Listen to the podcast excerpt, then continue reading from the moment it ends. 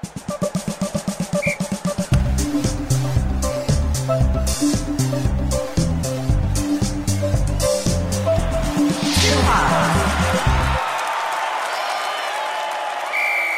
international break is over. The players are really pulling up their socks now, and with just seven weeks to go, we're here to look at all the drama, the action, the terror. I'm Jack, he's Harry. And this is Two, halves. City are still sitting top of the table, but not very comfortably.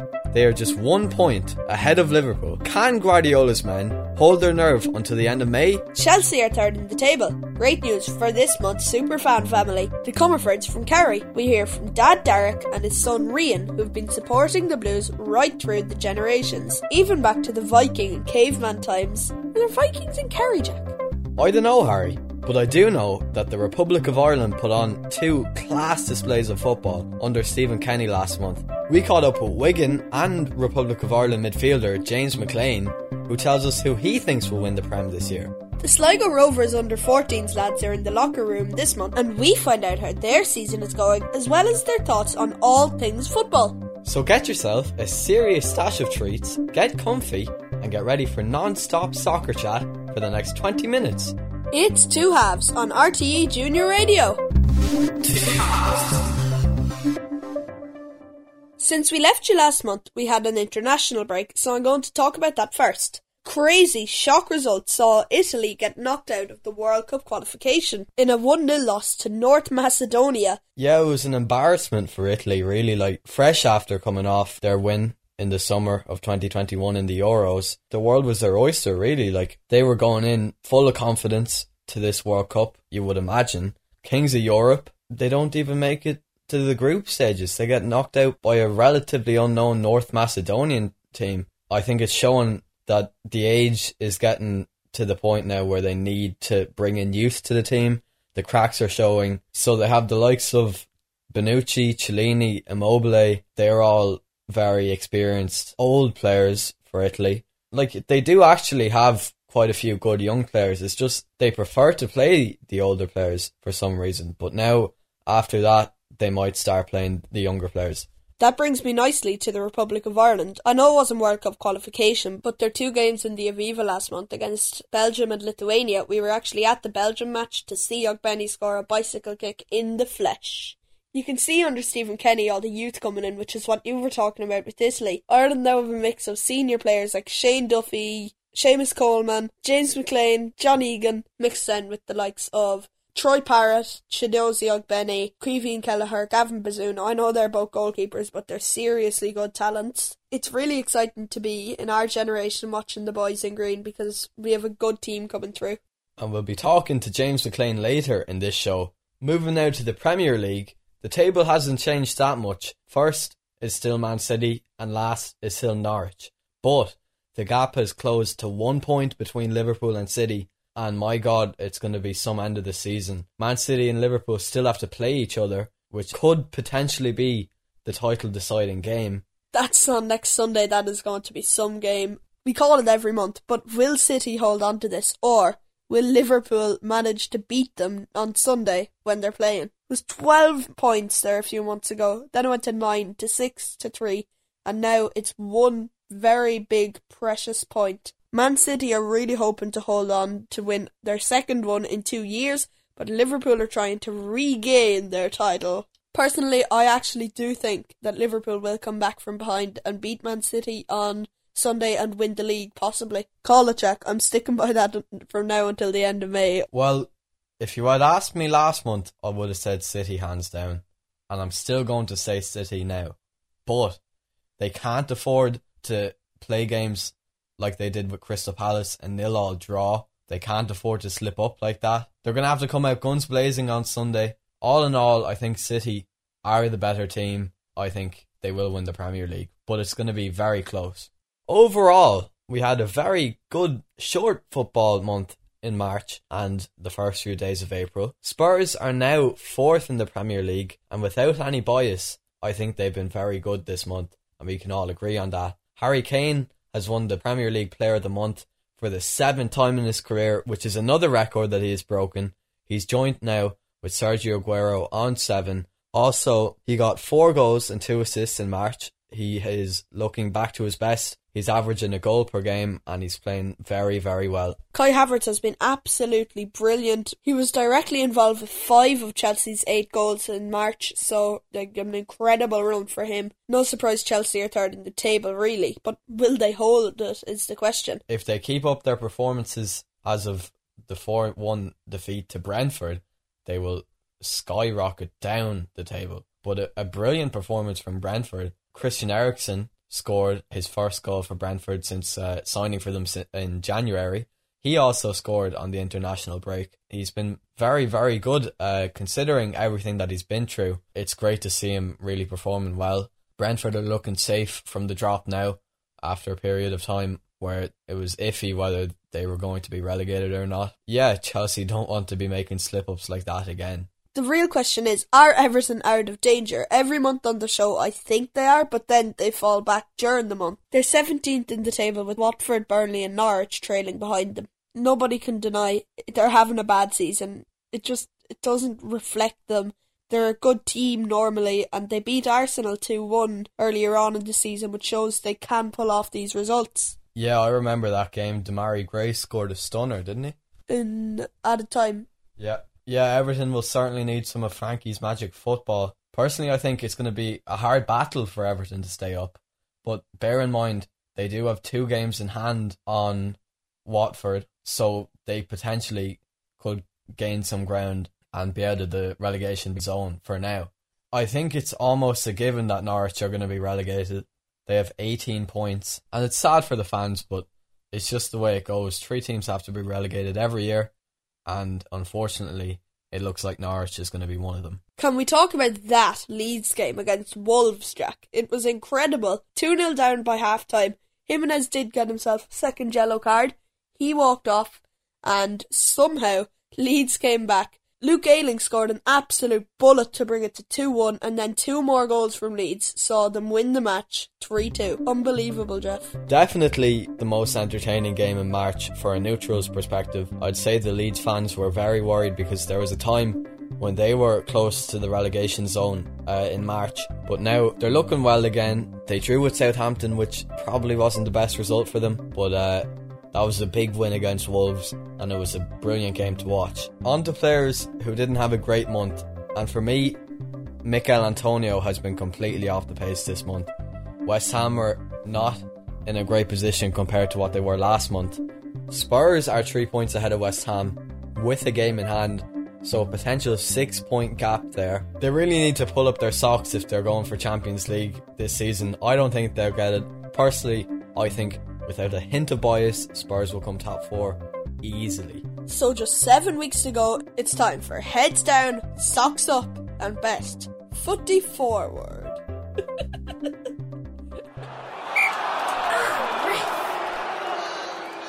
Our next guest spoke to us ahead of Ireland's games against Belgium and Lithuania last month.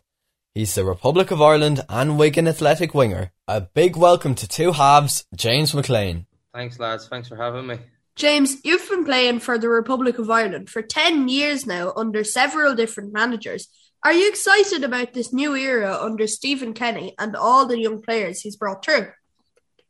Uh, definitely. Um, I think the back end of the last campaign shows that we could be onto something special here. Um, we're playing a very exciting brand of football at the minute, um, which we probably haven't got uh, recognised in the past for doing so it's, it's kind of this new year. The manager wants to play a, a, a new style of a new style of play. Got a, got a good mix of young players and kind of senior players like myself now. So I think going off the back of the last campaign, I think there's there's a lot of hope going forward, and uh, hopefully we can continue that uh, with Saturday's game. You're currently in the international camp ahead of the big game against Belgium on Saturday. What's the big difference going from club football to international games? Um, if I sound disrespectful, obviously international football you got the best of the best. Um, where you kind of that's not always the case at club level. You know, international football is very it's it's very tactical. Um, there's not a lot of room for error. Um, like I said, you're playing against the best players in the world. none more so than the number one ranked team in the world come Saturday. So I would say the caliber of player, uh, and like I said, it's a lot more tactical as well. So there's less margin for error. You've scored some very important goals for Ireland. Which one was your favourite? I think your your, your first goal is always special. Um, MetLife Stadium against uh, Portugal uh, was was pretty special, but going by the importance of it, I know in the end up it didn't didn't count for much uh, because we didn't qualify. But the Wales goal, um, just just that night, that, you know afterwards, what it meant uh, in that moment uh, was was pretty special. So I would say a flip of the coin between between them uh, two, to be honest. We have to ask: Are there any messers in the Irish camp? Who's always cracking the jokes? Uh, there's a few messers. I'm not a joker, like, but I, I don't. I don't mind uh, messing. Callum Robinson's pretty, pretty lively, pretty, pretty happy all the time. Too happy, actually. Um, uh, we, we we've got a we've got a few likes likes to think they're funny. Um, we've got a good a good yeah. spirit here. Uh, so I'll say Callum Robinson just because um, I don't know anyone that's as happy as, as, as Callum. And what part of training is your favourite? And do you have any drills that you hate? Warm ups, I hate warm ups. Uh, our warm up coach uh, makes every last second count. So times we're warming up for two and three, two and three warm ups at a time. So yeah, I'm not a big fan of warm ups. Uh, just playing football. You know what I mean? Just I like the eleven v eleven, small sided games. Just anything that's just game related, really. Anything but warm ups. Would a lot of the players ask if they can play matches half of the training session? I think if we all could get away with that, we we, we would. But uh, no, we don't we don't have much say in it to be honest. Uh, we just we just uh, follow the line and and follow instructions and uh, trust the coaches that they're doing best. Wigan are flying high in second place in League One. Are you confident of promotion and are you happy with how the season has gone so far?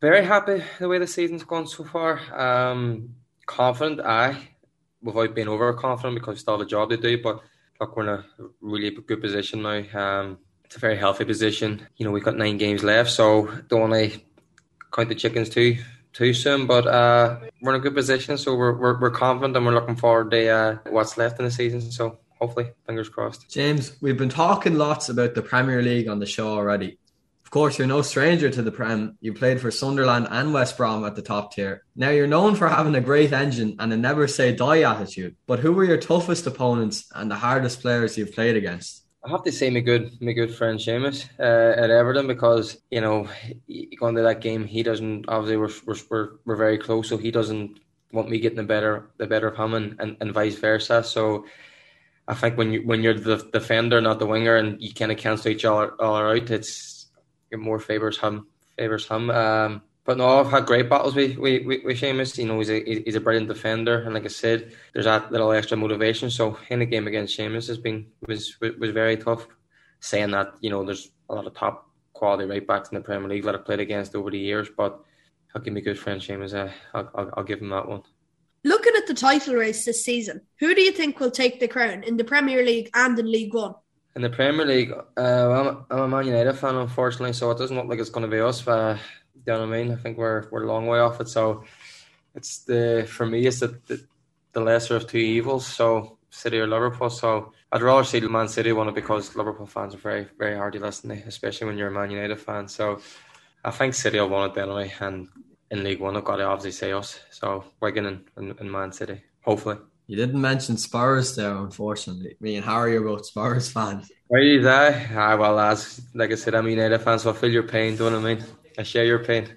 what age were you when you realised you wanted to play professionally? I think you, you just, from an early age, you, you just want to play professionally. Uh, whether that's going to happen or not, well, you never know, really, do you? Until you, you get older and opportunities happen and, and doors open for you, and you obviously, you know, you got to put in the the hard graft to ensure that you know you're given an opportunity. So I don't think you can ever say for certain that you're going to be a professional footballer growing up. Um, obviously, when I got in the first team at Derry, things were going well, and then obviously clubs were coming come to watch me week in week out, which is obviously a lot of pressure, but really exciting as well. So I would say that moment is when I believe that you know I was I could play at the top level. So I would say 19, 18, 19. There's the whistle, which means we're into 60 seconds of extra time.